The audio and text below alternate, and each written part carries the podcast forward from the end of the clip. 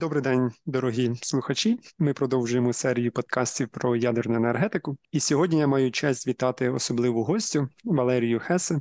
Вона є співробітницею Одеського центру нерозповсюдження. Пані Хесе була запрошеним дослідником у центрі дослідження проблем нерозповсюдження імені Джеймса Мортіна і консультантом у Всесвітньому інституті ядерної безпеки. Вона також е, була стажером в МАГАТЕ. Тобто, це людина з великим досвідом в міжнародних інституціях ядерної енергетики. Саме тому мені буде особливо приємно поспілкуватися з колегою, яка має дещо відмінний досвід від мого. Я більше працював безпосередньо зі станціями, більше практикував власне виробництво атомної енергії. Ось е, Валерія працювала з бюрократами на високому рівні, е, тому я думаю, нам буде про що поговорити. Вітаю, Валерія. Вітаю, Богдане. Мені дуже приємно, що ти мене запросив. Е, і так дійсно одна із один із основних моментів, які я хотіла наголосити, це те, що, е, скажімо так, у нас така синергія. Ти більш технічний спеціаліст, а е, я більше розглядаю всі ці питання з політичної точки зору. Але ну, зважаючи в принципі на мій досвід, ми бачимо, що вони дуже сильно пов'язані, і саме тому я працювала у таких установах, які займаються безпосередньо питаннями ядерної енергетики, але й не розповсюдженням. Е, саме так е, я розглядаю це як е, чудову синергію. Ми між двома нами перекриваємо великий спектр питань ядерної енергетики.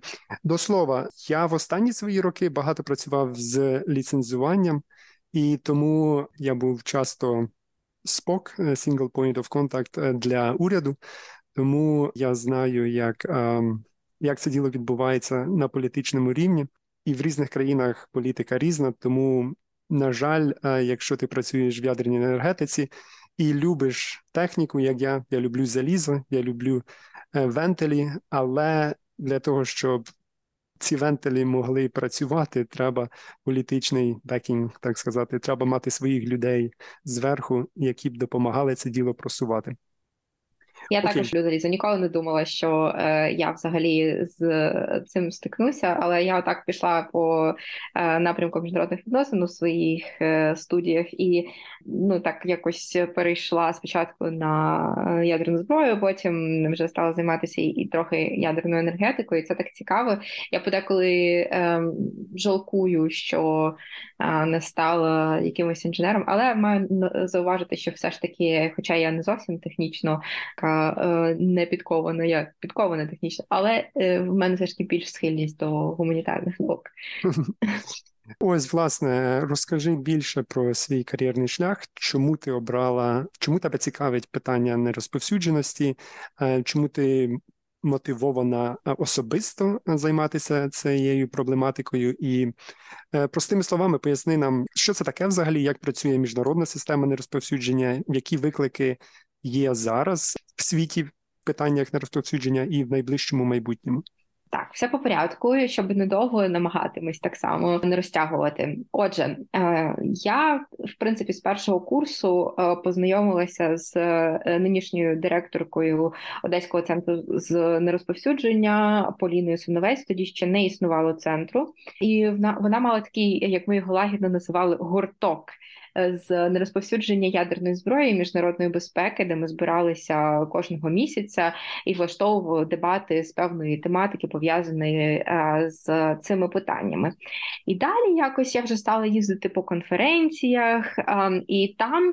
Е, вже стало зустрічати все ж таки не тільки спеціалістів, які мають такий більш політичний міжнародний бекграунд, а і технічний бекграунд. І, і от саме ця синергія, да, яка існує в будь-якому разі у цій сфері, вона мене і зацікавила, і тому а, мені стало бути цікаво от стати саме цією людиною, яка може розуміти і одну, і іншу.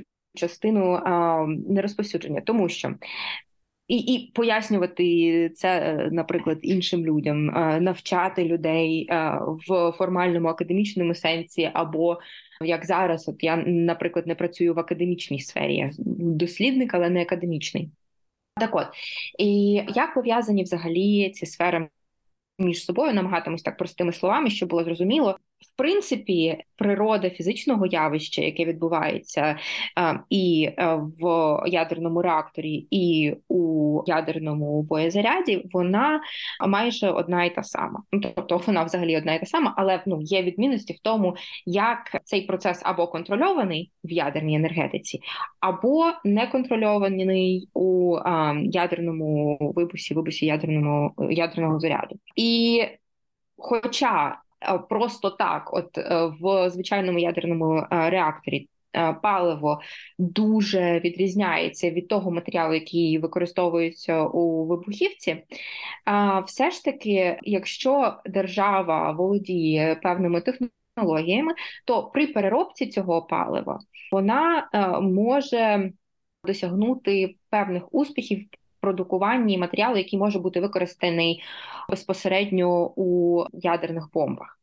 І От МАГАТЕ існує в принципі як організація для того, щоб контролювати е, всю сферу ядерної енергетики у світі, і контролювати, щоб держави не робили тих дій, які можуть е, у подальшому призвести до виготовлення саме ядерного матеріалу, який може застосований в ядерних боєзарядах. І оце ну власне квінтесенція того, що називається нерозповсюдженням ядерної зброї. Чому не розповсюдження? Розповсюдження, тому що ядерна зброя все ж таки вона існує на даний момент, і є п'ять офіційних держав.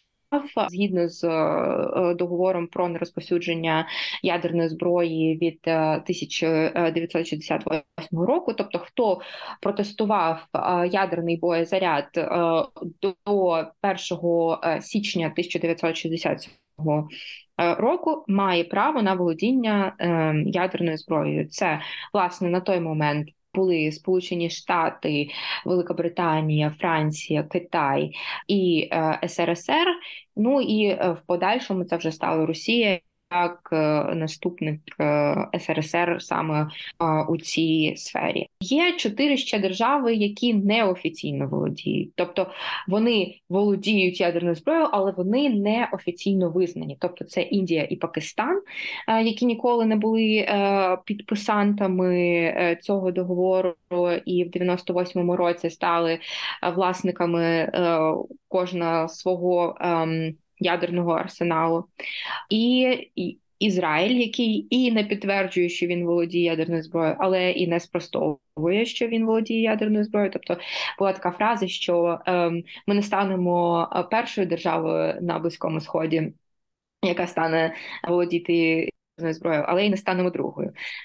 Це все дуже цікаво описує їхню політику. І є Північна Корея, яка була членом договору про нерозповсюдження, але потім вийшла із нього, тому що в договорі в самому існує механізм виходу, і стала наразі вже ядерною державою. І переходячи вже до останнього питання про те, які наразі е, існують проблеми, е, челенджі, так звані. Для всієї системи нерозповсюдження це та сама Північна Корея, власне, Індія і Пакистан, але в них своя така регіональна система стримування, яка ну вже певний час знаходиться в такому статусі кво, і Е, якщо говорити відверто, то е, не так багато уваги приділяється саме питанню стримування між Індією і Пакистаном і володінням е, ними ядерною зброєю. Ізраїля питання взагалі не піднімається ніким, окрім Ірану. А от Іран, я впевнена, що багато людей чули, е, це зараз одне із е, найголовніших е, питань у сфері нерозповсюдження, тому що Іран, хоча і не має ядерної зброї, але володіє технологіями, які дозволяють її створити, і такий Joint Comprehensive Plan of Action існує. Він був ну тобто Трамп вийшов із нього за часів свого президентства, і зараз от е, США вели переговори про те, щоб повернутися до цієї угоди, але на жаль. Не було досягнути згоди, а потім а, почалися протести в Ірані, і наразі все трохи заглохло. От такі існують проблеми в цій сфері. Є ще їх багато, але на цьому зупинимось поки що. Я продовжував би годинами коротке провокаційне питання, але я не хочу, щоб ти дуже сильно туди заглиблювалася. Це так, знаєш, щоб тебе спровокувати. Скажи, в 68-му році був підписаний договір, було п'ять країн. А зараз там ще чотири додалося. Чи можна сказати, що система міжнародна система нерозповсюдження не працює?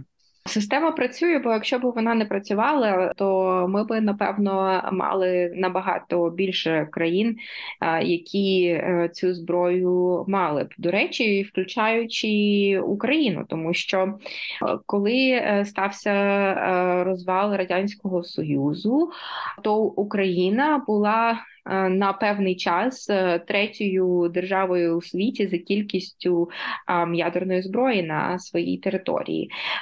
І е, це дуже таке дебативне питання, тому що. Багато хто говорить, що це ніби були е, суто радянські боєзаряди, але при тому Україна приймала дуже активну участь, включаючи ХВТІ, Харківський фізико-технічний інститут і Южмаш.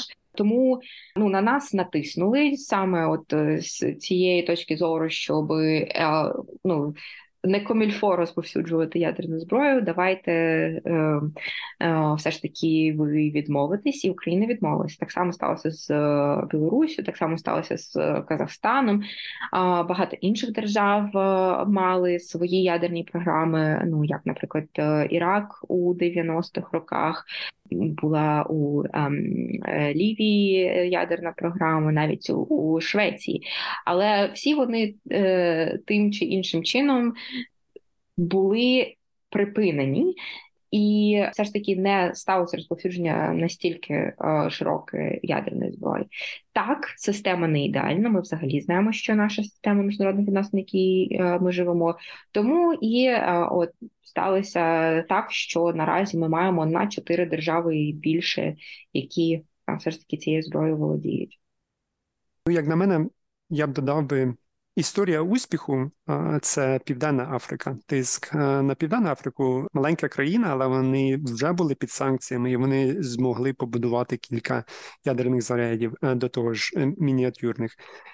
І от е, про мініатюризацію, оце я ще хотів додати. Чи ви якось відмежовуєте? Я, я поняття не маю, як воно на юридичному статусі, але для мене, як для інженера, це зовсім дві різні речі.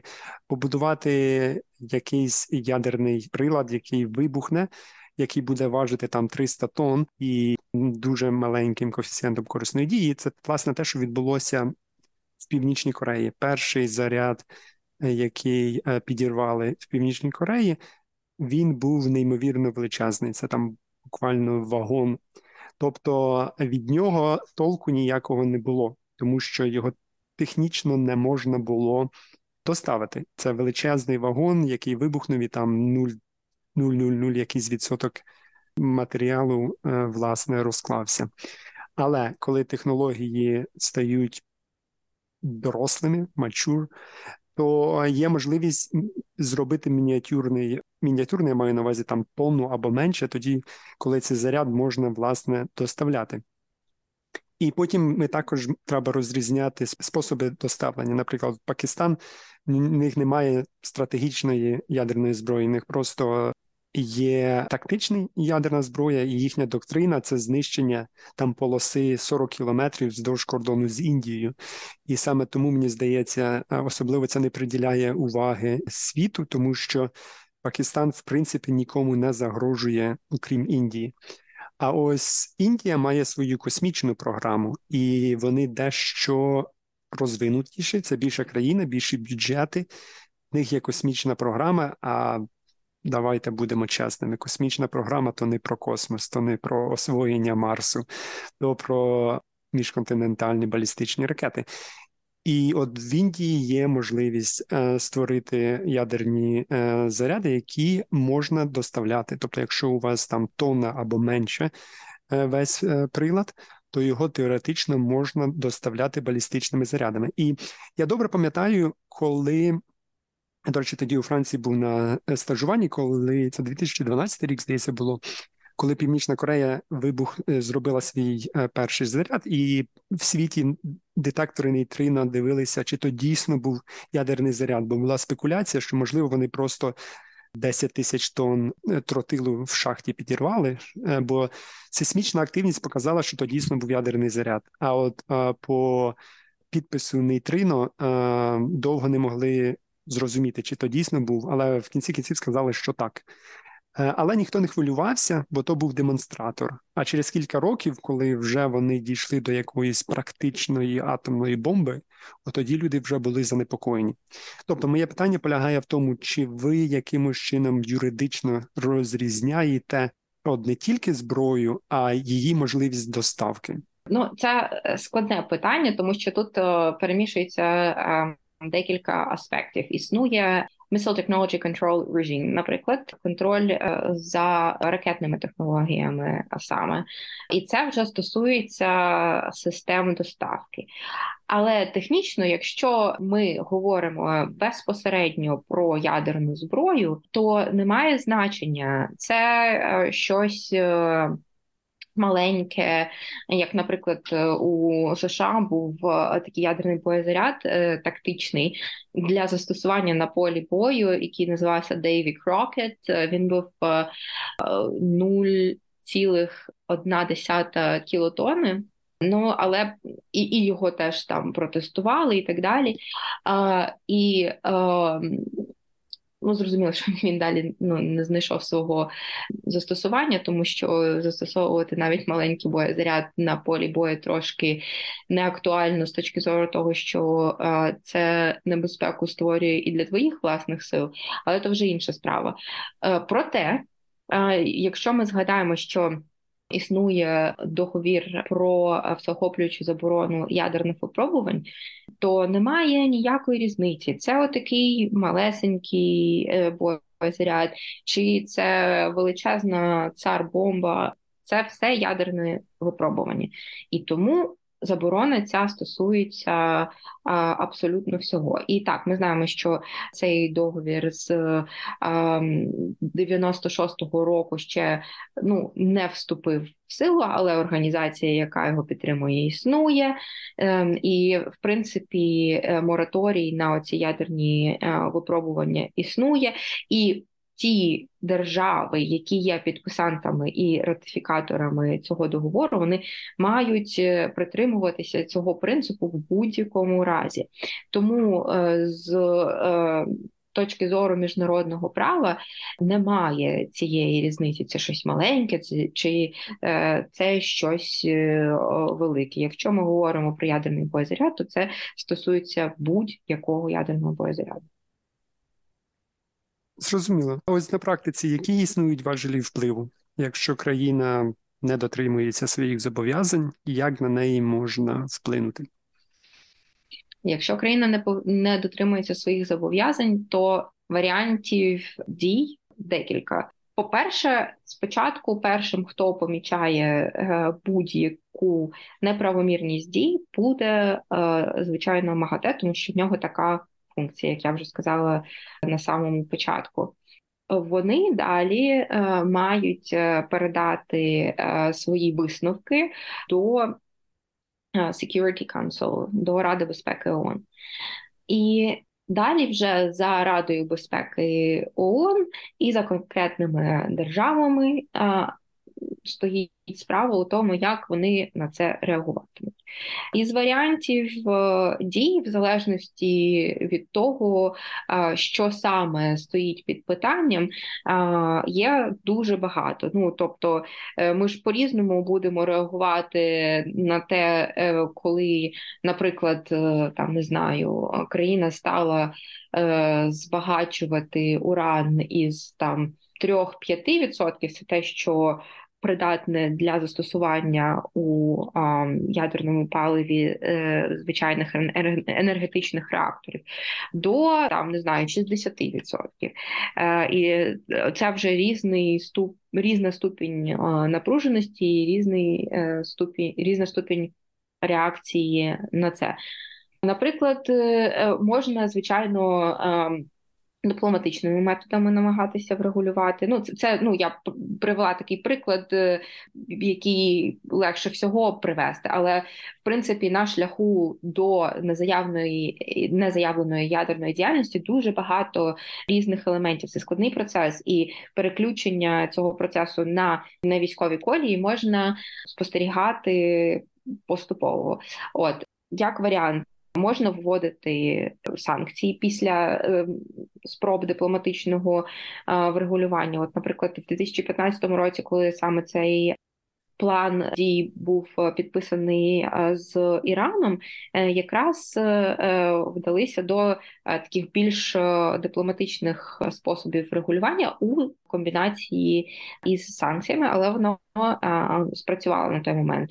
Ну те, що далі стало відбуватися, це взагалі окрема тема для дискусії, і вона дуже непроста. Ця дискусія, але все ж таки є і певні успіхи е, на цьому шляху. І далі. Ради безпеки ООН завжди є е, оця крайня можливість е, застосувати механізм мирного урегулювання з допомогою ООН. але знову ж таки, е, ну в практиці щодо ядерного нерозповсюдження, ну це не примінялося, і тому ну тобто, коли вже там в Іраку було викрито цю незаявлену ядерну діяльність, тоді вже туди потрапили ЮНСКОМ як е, ну, спостерігачі, але в неї була дуже інша місія, тобто е, не те, щоб е, ну, не, не якась там військова місія, а скоріше спостереження за тим, як відбувається процес знищення тих потужностей, які були направлені на військове застосування. От проте, як ми бачимо, є ліміт на те, що міжнародна система може зробити саме через е, природу цієї міжнародної системи, тому що якщо ну то часто люди жаліються на там систему міжнародного права, але якщо ми подивимося на те, як вона функціонує, і порівняємо на те, як функціонує система права, наприклад, в державі. Тобто е, має бути там у будь-якому у будь-якій правовій нормі диспозиція і санкції. Тобто санкції це те, що наступатиме у разі того, що людина не притримується цієї правової норми.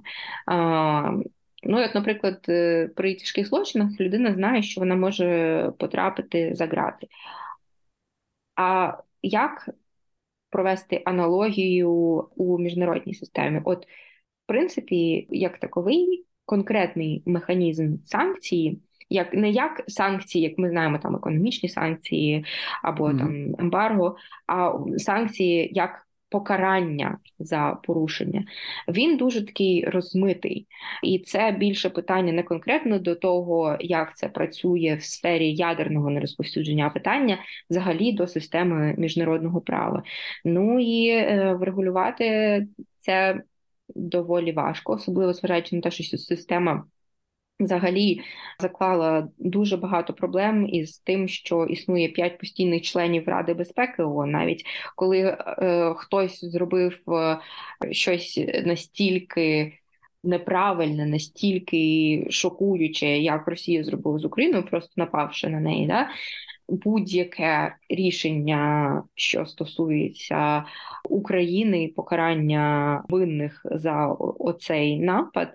Е, просто блокується Росією, тому що вона є постійним членом Ради безпеки ООН правом вето.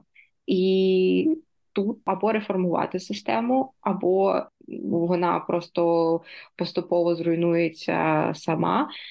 Якщо не будуть вжиті необхідні заходи, як це зробити? Це трохи виходить за сферу моєї компетенції, але ну це просто щоб от зрозуміти, що система доволі складна. Так, ми підійшли, до речі, до дуже важливого питання, що робити з Росією.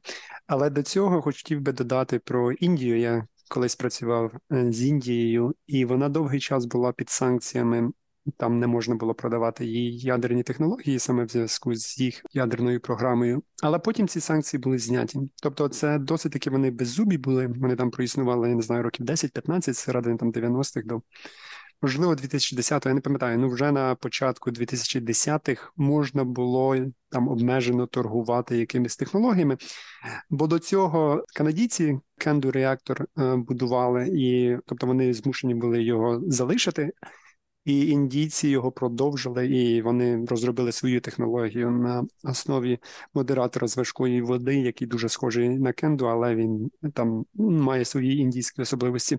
Але в кінці кінців дозволили країнам працювати з Індією. Зараз Індія імпортує досить таки багато.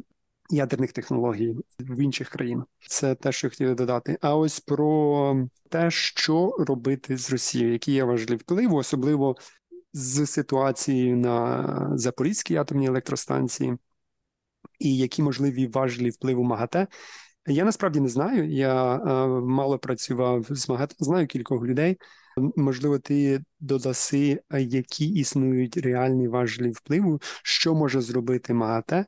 У мене є одна ідея, поділюся з тобою. Я не знаю, чи вона спрацює, але я колись мав відношення до е, ліцензії ліцензування е, Ельдаба. Це атомна електростанція, яку будують росіяни в Єгипті, і я там допомагав єгипетському уряду розглядати документацію Росатома. І що я хотів сказати: без візії, тобто без ухвалення МАГАТЕ, ніхто б ніколи не побудував жодну експортну електростанцію. Тобто, в будь-якому випадку в кінці дає добро МАГАТЕ. Ну, за винятком, звичайно, якихось state е, да, країн, які як Іран, наприклад, звичайно, вони підпишуть якісь двохсторонні домовленості з Росією і побудують собі електростанції за російською технологією. Але за винятком да, там, можливо, Ірану, Північної Кореї.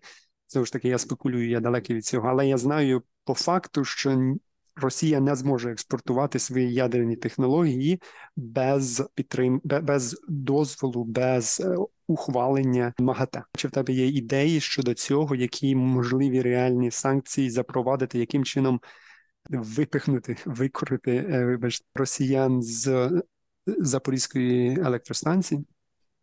Слухайте на відповідь Валерії у другій частині цього подкасту. Бувайте!